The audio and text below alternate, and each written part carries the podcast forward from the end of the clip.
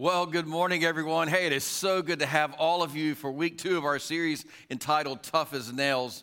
Now, there's no denying this past week, Americans experienced a very interesting week because we went and we voted to elect the people who are going to lead our country for the next four years, and it's kind of been an interesting election season like no before. But here's the thing we know no matter the outcome, here's what I know about you you are concerned with and you're invested in how this election is going to impact the future of our country. Because after all that we've been through in 2020, as we said last week, the anxiety in our nation about our present circumstances and the fear of what might happen next, it is absolutely through the roof. In fact, to get us started today, let me ask you a question, and I want you to be real honest with yourself.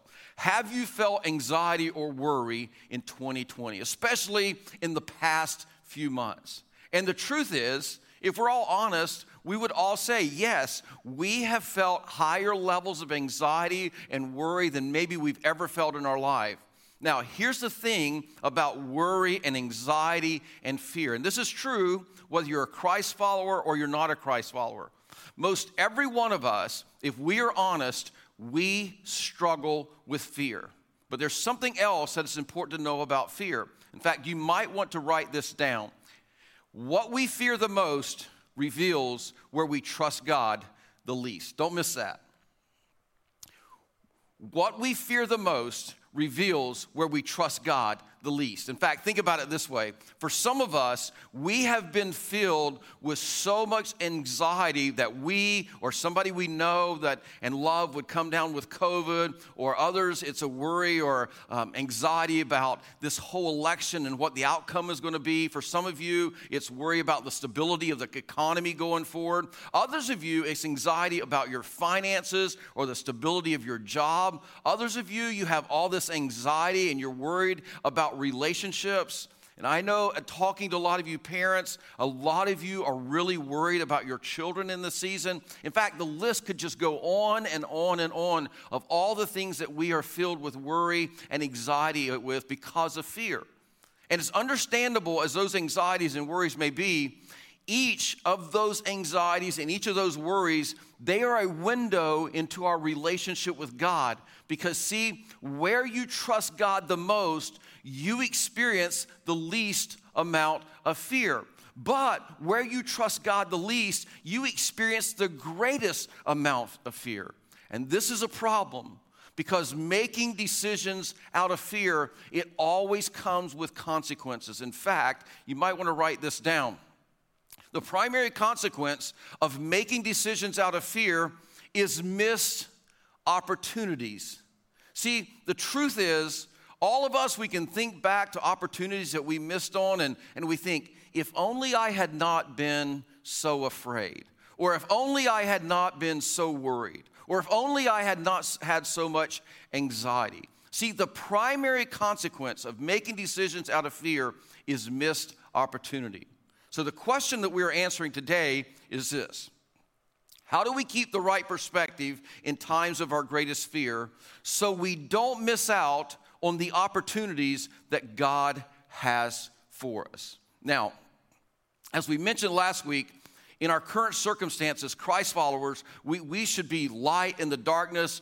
We, we should be responding with peace, not panic, and generosity, not greed, and selflessness, and, and not selfishness. But that doesn't mean we don't fear fear. Because as we said last week, feeling fear is unavoidable. Acting in fear, it is optional. See, fear, as we said last week, is a natural human response to the unknown, the uncertain, and the unexpected, but we don't have to act in fear. We can choose to act fearlessly. In fact, if you study the life and the ministry of Jesus, you discover he wasn't fragile, which means his followers shouldn't be either. His early followers, they certainly weren't when you study their life. They, they did not act in fear over illness or loss or death or political issues. And don't miss this. Do you know what happens when you don't fear loss? When you don't fear losing something, you become this selfless and compassionate and extraordinarily generous kind of person because you don't have anything to protect anymore.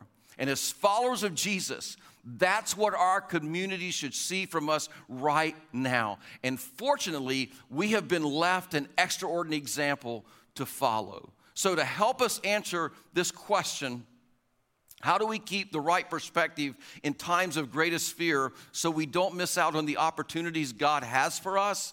Today, we're going to look at a first century document we call Hebrews.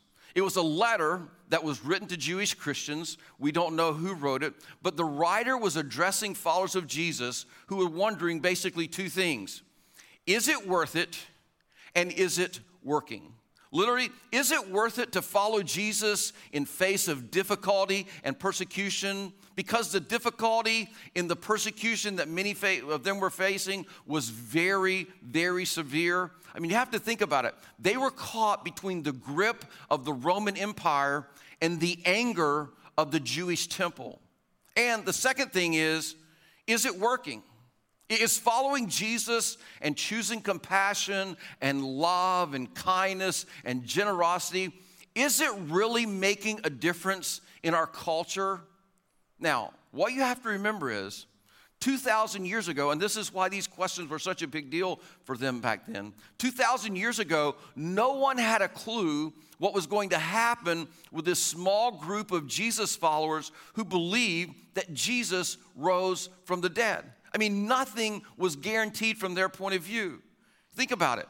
They could have never imagined seeing what we see today. They could have never imagined churches everywhere and experienced the movement of people following Jesus. They were just small pockets of people meeting early on Sunday mornings to worship their resurrected Savior before they headed off to work and they believed that he was resurrected because they knew somebody who had seen him alive or knew somebody who knew somebody because this was only about 30 years after the resurrection.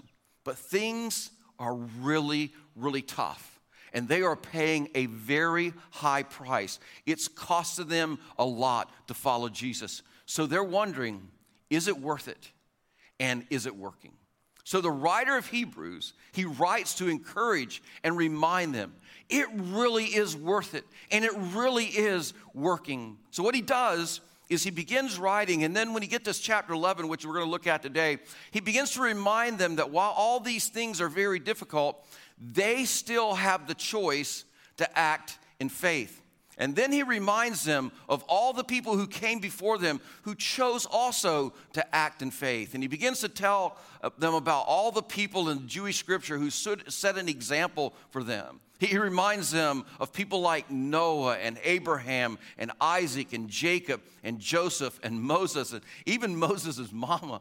I mean, all these incredible people of faith who, when God made a promise to them, they chose to believe that he would do what he promised, that he would come through, even when they didn't see how he would ever come through. And then, after he tells them about that, he begins to shift his tone. And he begins to remind them of all the people who God promised them he would do something, but they didn't see it happen in their lifetime, yet they never stopped believing. And when you think about it from that perspective, that's pretty remarkable faith. And that's pretty convicting for many of us. Because here's what we do we pray for something on Monday, and then we're doubting by Thursday if our prayer isn't answered. And then maybe we even say, God, you know, I'll give you like a week extension on this prayer request. And if He still hasn't answered our prayer, we're, ready to quit, we're ready to give up. But the writer of Hebrew reminds us that these people they maintain their faith their entire lives even though they never saw them answered. They remained faithful and they continued to trust that god was faithful. And the encouragement is that we can be that same kind of person of faith. In fact listen to how the writer describes some of these people. It is absolutely amazing some faced jeers and flogging. We talked about that last week. And even chains and, and imprisonment. They were put to death by stoning. They were sawn in two. They were killed by the sword. They went about in sheepskins and goatskins, destitute, persecuted, and mistreated. And when you look at what these people were going through, you think, how did they keep the right perspective in times of their greatest fear? I mean, imagine being stoned to death for your faith in Jesus or being sawn in two. And they didn't give up on faith. How? We're going to answer that in just a moment. But it's like the writer, he has this moment of pause after he begins to realize and think about and reflect on all the things they endured and suffered. And then he writes this powerful and he, he writes this emotional, moving tribute to them. He says this in the next part of the verse He says, The world was not worthy of them. Wow. To have that statement written about your faith. And maybe he writes a statement because he's thinking about his own tendency to want to doubt in the midst of difficulty. And, and he's, he's kind of comparing his trust in God to what they demonstrated with their trust in God. Or maybe he writes this because he saw so many people not give up on their faith because of the difficulty and persecution. So he's really, he realizes, wow, their faith, it is so remarkable. I don't want you to miss this. What this writer of Hebrews is basically saying is there once was a version of faith, and there once was a version of faithfulness to God that was awe inspiring to people. In fact, you might want to write that down. There once was a version of faith, and there once was a version of faithfulness to God that was awe inspiring to people. See, there was once a group of people who trusted God so deeply, and even though others didn't fully understand them, they were inspired by them to a more selfless and more generous and compassionate kind of life. Now, here's a thought for all of us to consider Is that true of our faith today? That it is awe inspiring to other people? In fact, he continues in the last part of verse 38, reminding us of the level of their faith. He says this They wandered in deserts and mountains, living in caves and in holes in the ground.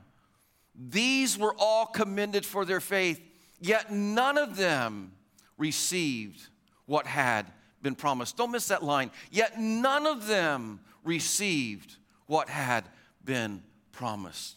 Now, this is where you and I begin to come into the picture. So I want you to pay attention to this next statement.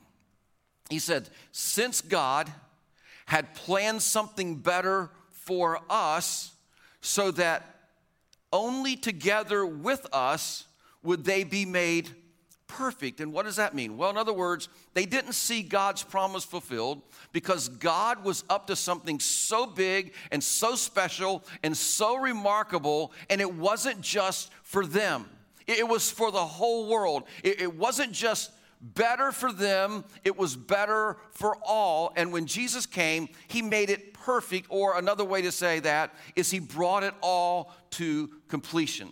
So let me just kind of summarize for you what the writer of Hebrews is saying.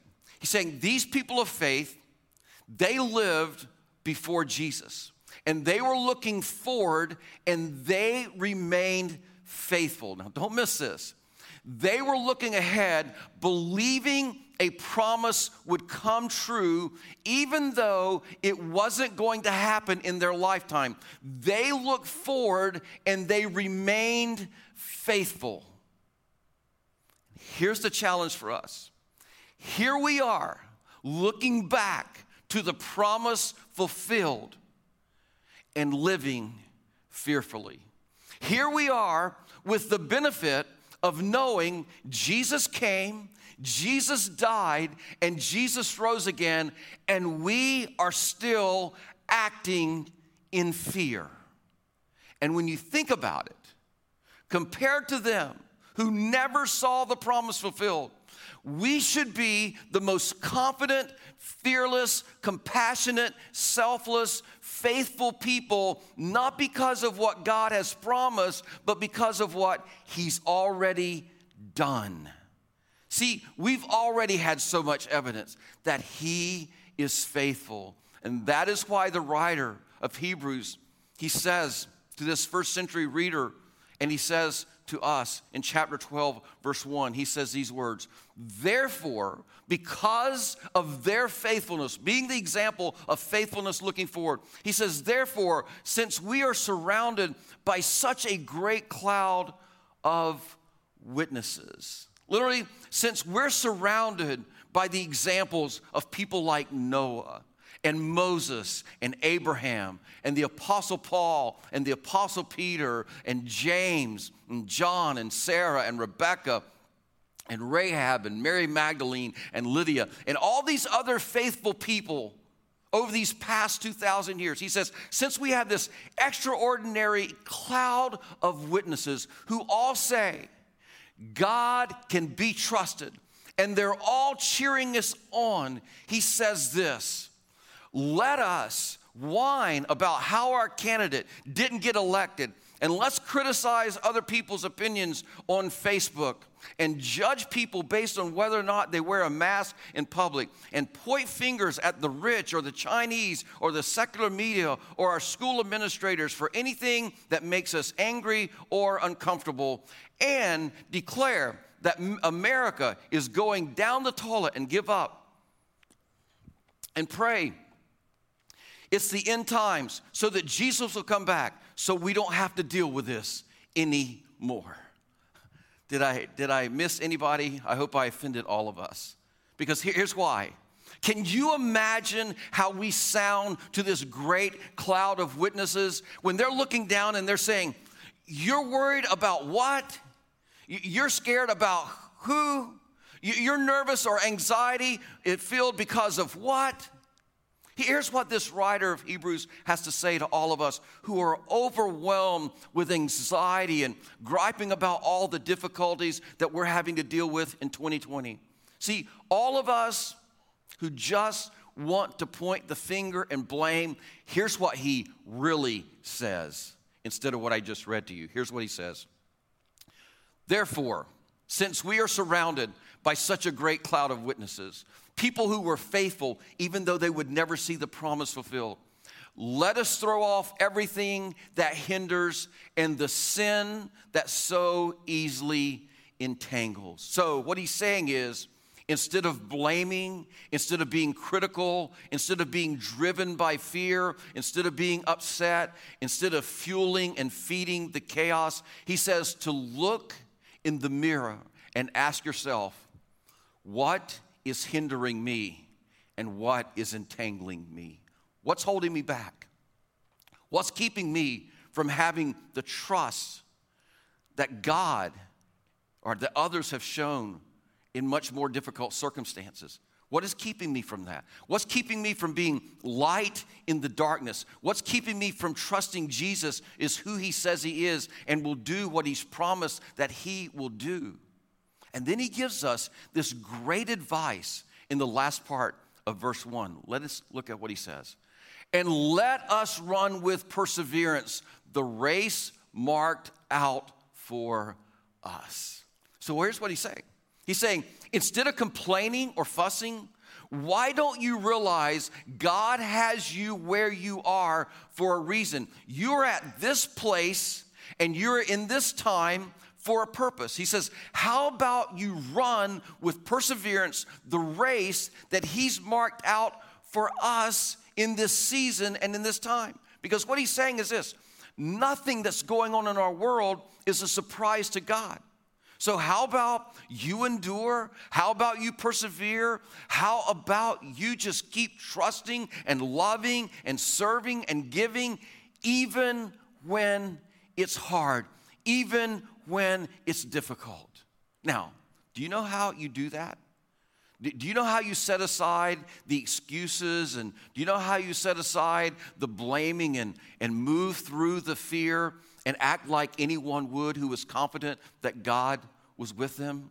Here's how you do that. He tells us in verse 2 fixing, don't miss this. In fact, you want to underline this phrase fixing our eyes on Jesus so he says, Let us run with perseverance the race marked out for us, fixing our eyes on Jesus, the pioneer and the perfecter of faith. And I'm telling you, folks, In this statement right here, fixing our eyes on Jesus, the pioneer and the perfecter of our faith, we find the secret for how we keep the right perspective in times of greatest fear. See, the writer of Hebrews says, your reaction to what is going on around you, it is determined by what or who you fix your eyes on. In other words, if you have your eyes fixed on safety or security or wealth or the economy or some politician or some political system, then whenever some circumstances threatens that, you're going to overreact. You're going to be filled with anxiety and you're going to be filled with worry and you'll be scared and you will be so angry.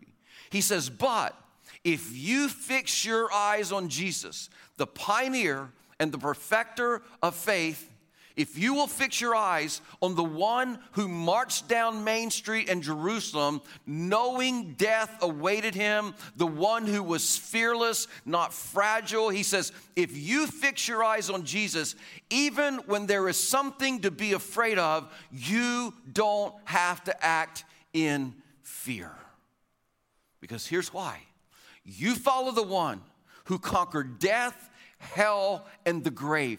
And you are focused and you are the and fixed on the one who cannot be shaken. And then he goes on and he says, Oh, and if that's not enough to make the point that you should fix your eyes on Jesus, then the writer, he just pushes this even harder and he reminds us in the last part of verse 2 and verse 3 why we should be just so forward focused. He says, for the joy set before him, talking about Jesus, he endured the cross, scorning its shame, and sat down at the right hand of the throne of God. And then he says, Consider him. In other words, when you are about to give up, he says, Consider him who endured such opposition from sinners, so that you will not grow weary and lose heart. So, what the writer of Hebrews is saying, listen, when you start to wonder, is it worth it to be generous now? Is it worth it to keep believing now? Is it working to pray now? Is it working to be compassionate now? Is it worth it to serve them now? He says, You just remember what your Savior did. You consider Him who endured for you. And He says, Then do not grow weary and lose heart.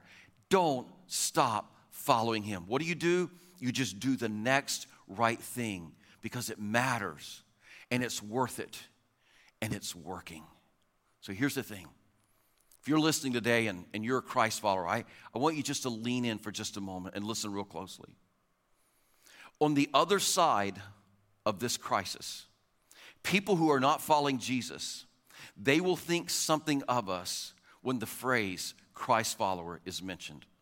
And we get to choose what that definition of us is. And here's the thing they can think of us as people who filled their social media feeds with well intended but very unhelpful means like faith over fear and COVID stands for Christ over virus and infectious disease.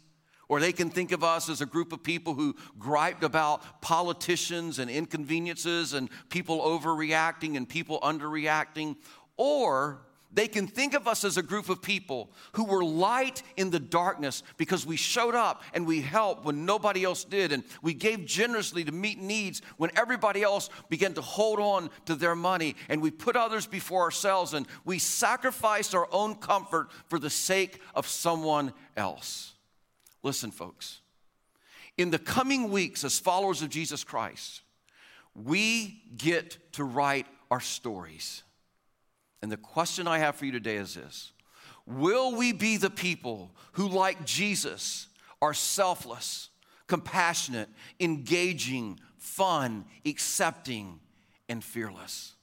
Will people who don't believe like us be glad that we're in their community? And it won't matter if we're Republican or Democrat. It won't matter who ultimately wins the election. It won't matter if you're rich or poor or male or female. What will matter is we all showed up and together, unified by a fearless Savior and a greater cause. Otherwise, We miss out on opportunities to make a difference in a world that needs difference makers. Otherwise, we miss out on opportunities to be light in a world that needs light. Listen, we've got a great cloud of witnesses throughout history who have set the example. And the writer of Hebrews says, Let me tell you how you persevere. Fix your eyes on Jesus and follow. Because your reaction to what's going on around you is defined by what or who you fix your eyes on. And my question for you today is who or what do you have your eyes fixed on today? My prayer is that you'll turn them to Jesus today. Let me pray for you. Heavenly Father, I pray that as we fix our eyes on Jesus, that we will be tough as nails. It's the only way to be tough as nails in this season. And God, we ask you as followers of Jesus to forgive us for looking to anything else to create security or confidence or hope in this world. And today, we say, Jesus, we're fixing our eyes on you. We're, we're going to focus on you, and, and we understand that that is going to create a level of confidence. It's going to create a level of security that most of us have not experienced in our lifetime. And God, I just want to thank you that the circumstances of our world do not determine the security that we can have in Jesus Christ. I thank you that following and fixing our eyes on you, it changes everything. So today, as followers of Jesus, we, we fix our focus on you. And if you're listening today and, and you've been shaken in this world because you haven't ever fixed your eyes on Jesus, you've never looked him to be your Savior and your Lord, would, would you just pray this prayer in your heart as I pray it out loud? Will you say, Jesus, today, I, I am so tired of being tossed around by this world and all the craziness of it. And today I ask you to come into my heart and be my Lord and my Savior and my life leader. Today I choose to fix my eyes on you. I ask you to forgive me of all my sin and cleanse me. And I know this world's going to try to distract me but I'm going to, best I know how, I'm going to keep coming back and I'm, I'm going to keep listening and I'm going to keep learning and I'm going to learn how to follow and stay fixed on you, Jesus.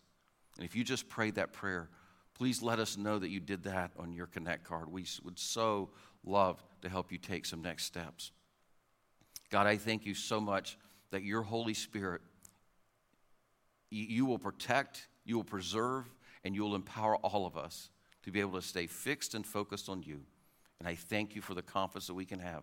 And God, I just pray this week when we start to be shaken by looking around to the world, help us to again look to you, our Savior and our Lord, who came to this earth, lived and died and rose again. And may that remind us that you are faithful and we have nothing to fear. In Jesus' name we pray. Amen. Hey, everyone, thank you so much for being with us today. Can't wait for you to experience next week as we are in part three of Tough as Nails. This week, I want to challenge you stay focused on Jesus, not what's going on in the world around us. We'll see you next Sunday.